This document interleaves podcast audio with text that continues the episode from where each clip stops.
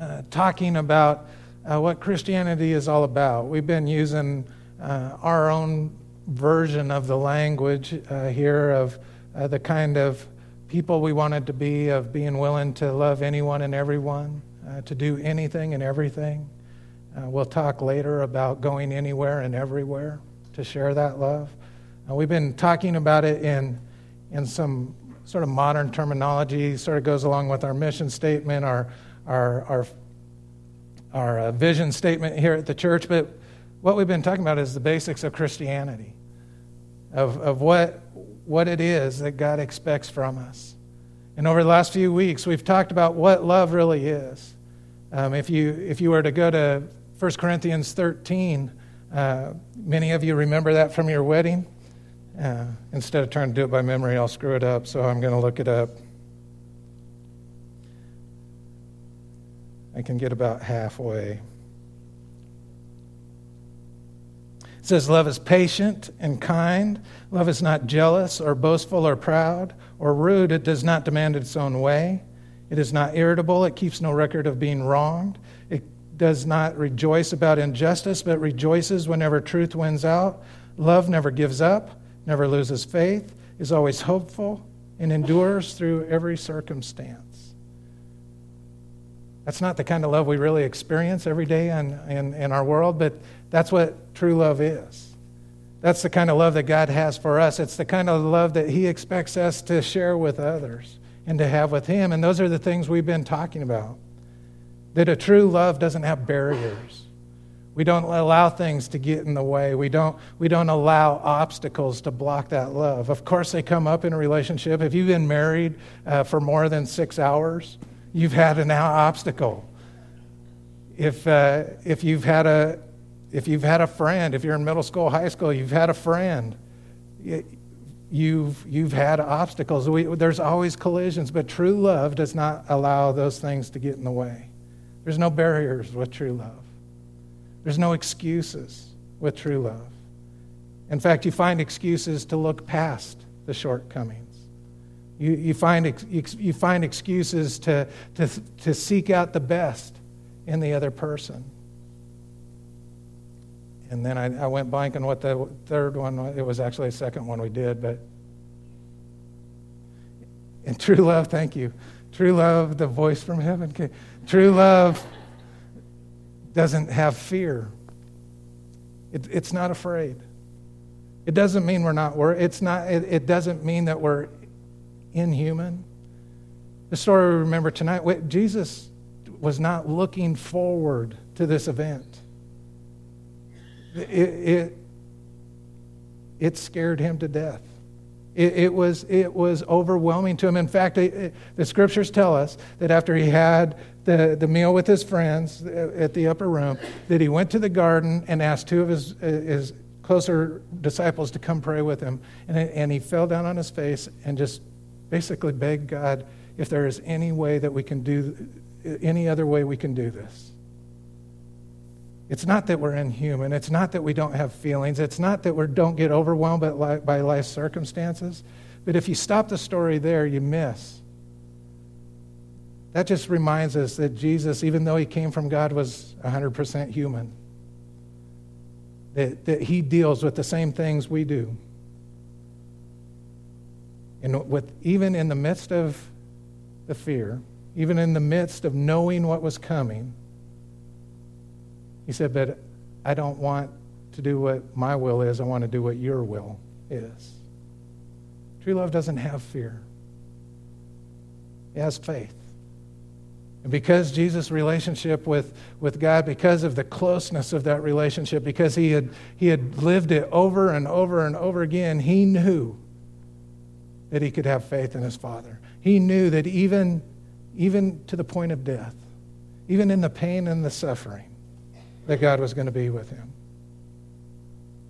We're going to end this little series tonight by talking about true love doesn't have limits. There are no limits to God's love. There are no limits to where He will go, to what He will do in order to demonstrate how important we are to Him. He, he does not draw a line and say, I'm not going that far. He doesn't, he doesn't draw a circle around us and say, Well, I can't go to that one because of what they did. There are no limits to what God's love will do. And therefore, we hope to be a people that has no limits in our love for Him and our love for others. Throughout this series, I've been uh, using, I've been referring to a passage that uh, Jesus talked about uh, about what it meant to be a disciple, of saying, uh, if you want to be my disciple, if you want to be my follower,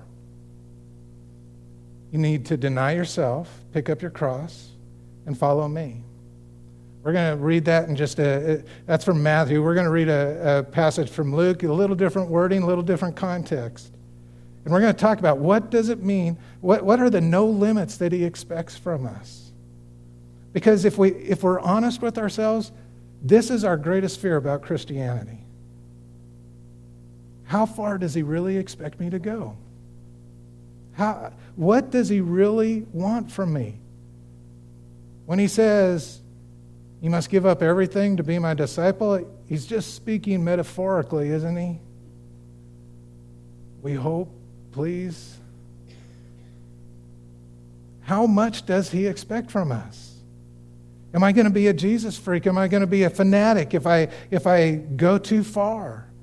Is he going to take advantage of me if I go too far? Am I, do I need to allow him access to everything, or can I hold some of my life to myself? What we're going to talk about this, this evening is that what he wants is everything. But what he gave was everything. So we're going to look at a passage in uh, Luke chapter 14. These are some of the hardest. This is a section in Luke that's, that are known as the hard sayings of Jesus. When I went to seminary, we had to do a paper on several of these, uh, trying to explain these passages that just don't go down well. Uh, they just they rub us wrong. It it they and uh, and I can't tell you I have a perfect understanding of them, um, but this is one of those passages that just, when, you when you hear the words, when you see the words, it's going to make you go, he doesn't really mean that, does he? And we're going to talk about that a little bit. So, Luke chapter 14, begin in verse 25. A large, a large crowd was following Jesus, and he turned around to them and said, If you want to be my disciple, you must hate everyone else by comparison your father, your mother, your wife, your children, your brothers, your sisters, yes, even your own life. Otherwise, you can't be my disciple. And if you do not carry your own cross and follow me, you can't be my disciple. But don't begin until you count the cost. For who would begin construction of a building without first calculating the cost to see if there is enough money to finish it? Obviously, hasn't been around a lot of Methodist churches. But Otherwise, you might complete only the foundation before running out of money, and then everyone would laugh at you and they would say, There's the person that started that building and couldn't afford to finish it. Or what king would go to war against another king without first sitting down with his counselors to discuss whether his army of 10,000 could defeat the 20,000 soldiers mar- marching against him? And if he can't, he'll send a delegation to discuss terms of peace while the enemy is still afar away. So you cannot become my disciple without giving up everything you own. Salt is good for seasoning, but if it loses its flavor, how do you make it salty again? Flavor of salt is good neither for soil nor for the manure pile. It's thrown away. Anyone with ears to hear should listen and understand. This is the word of the Lord for us this evening. Thanks be to God. If you want to be my disciple, you must hate everyone else in comparison your mother, your father, your brothers, your sisters, your kids, na- man. That one doesn't. In fact, when the people heard that, they they came after him and said, "Wait a minute. We at least know the Ten Commandments, and the Ten Commandments say honor your mother and father. Now you're telling us we have to hate them." Now, part of what you're going to have to see here is that Jesus was speaking in hyperbole. He's making an exaggerated point to make sure we get just how important this relationship with Him is. Okay? I'll put your mind at ease right now. When He says you must hate, this version does a good job of it. It says you must hate them in comparison to your, your relationship with Him. Some of the older versions aren't that nice in the way it comes across. But that's, that's, the, that's the rub right there. When you put God, when you compare your relationship with God with anything else, the order that He created us to have, the priority list He wants us to have, the way we stack up our, our, our lives, if we want it to go well, if we want it to be according to His plan, he needs to be the, uh, the top. He needs to be the top. No exceptions. No exceptions. And just think of all the things that we use as exceptions. He went after some ones that, that we can actually we can actually fool ourselves into thinking that we're doing a good thing. And don't, eh, don't I want you to keep your ears open, okay? Because I know as we go through this, I, I, I'll say something, and then the little voice will start going in your head, and you'll be having a dialogue with yourself, and I'll miss out on being able to lead you where I want to take you, okay? So don't, don't tune me out. But even with, we talked about this before with marriage, even with a spouse, you can't expect another person to complete you. You can't uh, expect another person to, to be everything for you. You can't expect that from your kids. You can't expect that from, from your parents. You can't expect that from any other relationship but the source of life. He alone is worthy of honor and praise. He alone deserves that position. And in fact, if, if you're struggling in relationships, I'd, I'd encourage you to take a look at where your priorities are. Because when we start getting those out of whack, when those people start becoming our gods, or the way we talk about it, they're idols, when they start, when they start taking too much, everything in our life starts falling away. Everything starts getting messed up. Now, why would Jesus want to make this point? Why? Why is, why is he trying to do this? Well, if you remember the very first part of the passage, it said there was a bunch of, there was a, lot, a large crowd following Jesus. Okay? He was building his own megachurch. I mean, it, there was a momentum going in his ministry. There was people coming and they were excited and they were telling their friends and they were telling their friends and they were telling their friends and they would they just were there man show us the next big thing run some more pigs off a cliff. Do, I mean, do something for us. Raise up another dead guy. We want to see it. They, they were excited. But Jesus wasn't interested in just having onlookers. Jesus wasn't interested in just having uh, spectators. We don't like that because we love spectator sports. That's, I love what Nicky Gumbel says on Sunday afternoons, there, uh, there's a whole nation of people uh, watching 11 people who desperately need a rest. Uh, the people watching, the 11 people that desperately need a rest, could desperately use some exercise. That's, I mean, that's, we love spectating. And, and, and Christianity is that way too. We love spectating. You know, how far, how, how deep do I need to get into this? And, and Jesus knew in these crowds they were just in it for the entertainment. They were just in it for what they could get out of it. They were just in it for the they were in it because it was the talk of the They weren't there for the right reason. Jesus wanted them to understand there if you want to follow me, I have a mission. I have a mission. I have something very specific in mind. It's been in the plan since before creation. if you're going to be if you're going to connect yourself with me i don't want you to mistake it i don't, I don't want you to water it down I want you to count the cost, just like the person building the house or the, or the, the king going to war. Don't just rush into this without thinking about it. Because don't fool yourself, Christianity costs. It costs. Now, God's love is free.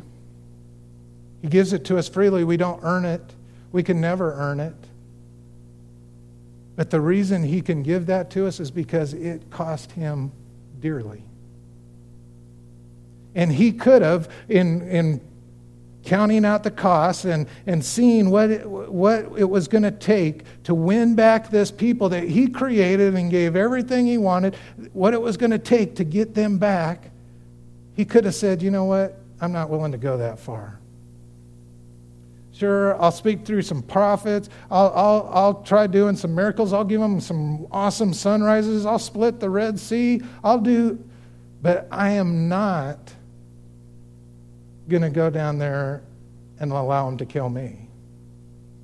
He could have drawn a line. But when it came to how far God was willing to go for us, there was no limit. There was no limit. God went beyond anything anyone could have imagined. In fact, still today, one of the number one uh, things people have against Christianity, a lot of the other religions, they can't get their head around it. This is a sticking point for them. The fact that Creator would become creation, the fact that, that the eternal would become finite the fact that immortal would become mortal. It doesn't happen. In fact, they consider it blasphemy to even think that. But when God wanted to prove how much He loved us, when He counted the cost, when He saw out the plan, when He wrote out our redemption, which wasn't something that came after everything else failed, that no, this plan was in place before creation. When he, when he counted the cost, he said, You know what? I'll do whatever it takes. I'll do whatever it takes. And I just want to I just want to share with you quickly a reminder of what it takes, what it took.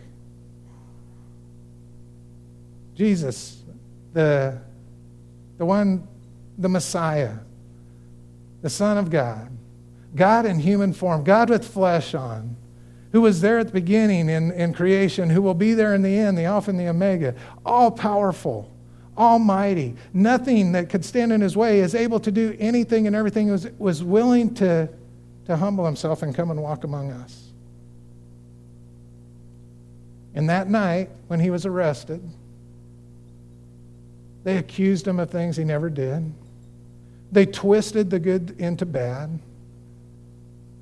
They called him names. They shouted insults. They bandied him from one court to the other. The people that he had come to save, the people that were his followers, the people that had gathered to wave the palm branches and say, Oh, Jesus, we're so glad to have you in Jerusalem. You got to hear their voices chanting, Crucify him, crucify him. And they strapped him to a post and whipped him and whipped him and whipped him. And it wasn't just with pieces of metal and it tore into his flesh, it ripped apart his skin. They beat him, they spit on him, they mocked him. The crown of thorns, that, that wasn't to hurt him. I'm sure it was painful, but that was a mock. Oh, you're the king of the Jews. Let us put the throne, the crown on your head. And so this Savior, this teacher, this guy who'd never done anything except show love, this guy who had brought life out of death and sight from blindness and walking from lameness. They stripped him and made him parade down the middle of town, dragging his cross. And if you've never read anything about crucifixion, what you die from in crucifixion is suffocation from the pressure of being extended and having all the weight on your rib cage and it compresses your diaphragm and you're not able to get a breath. What you die from is, is suffocation. And to make the torture worse, they put some nails in his feet because when you couldn't get any more breath, if you could bear the pain enough, you could rise up on that nail and get another breath. And the whole time that he's hanging there, there's people laughing at him, there's people mocking at him. He's hanging there naked. His friends have deserted him.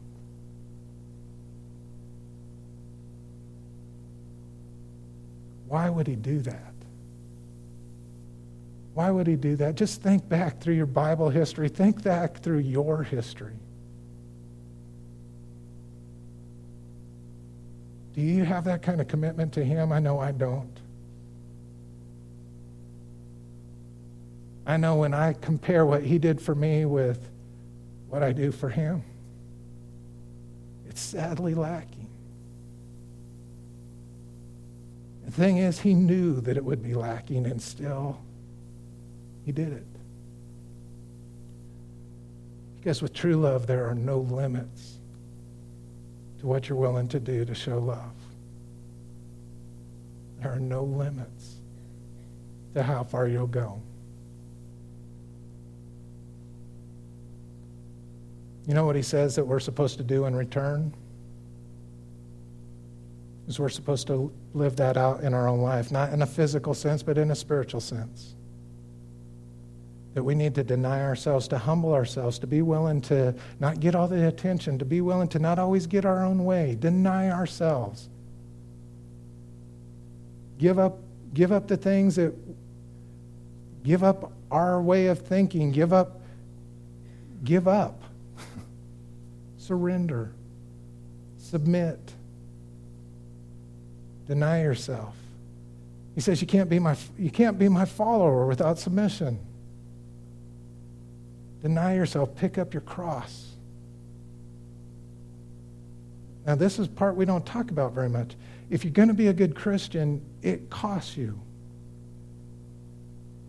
There's going to be times where it's a blessing for you. There's going to be times where you get a joy out of it. There's going to be times when you get a jolt. But if you're come, if you want to be a Christian because it's going to make you happy, you're in the wrong religion, man. Because the good Christians I read about, the good Christians I know, the good Christians I admire, they don't have the kind of lives that you hope for. The greatest example is right here. But even though their lives didn't go what we would think is they had something that you can't get anywhere else, they had joy.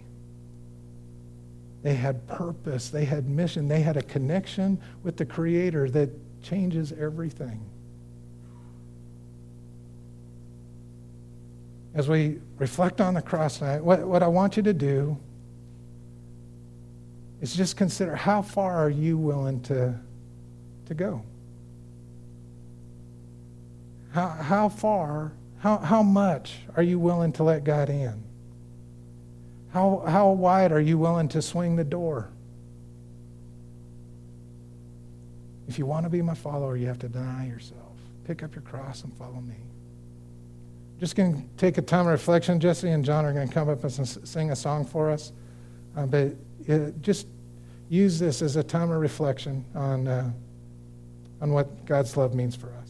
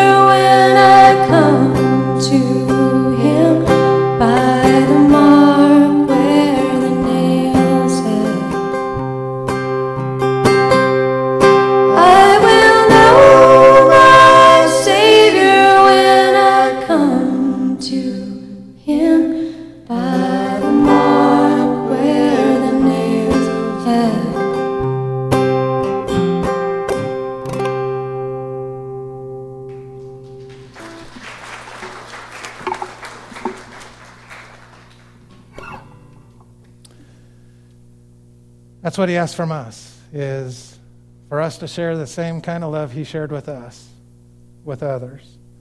That's that's the requirement. When asked how how how far is God willing to go to prove he loves us? That far. Cost him everything. That's how far he was willing to go. How far are you willing to go to say thanks? We're going to close our uh, our service with a, with a hymn. Uh, why don't you stand with us and let's, uh, let's sing together.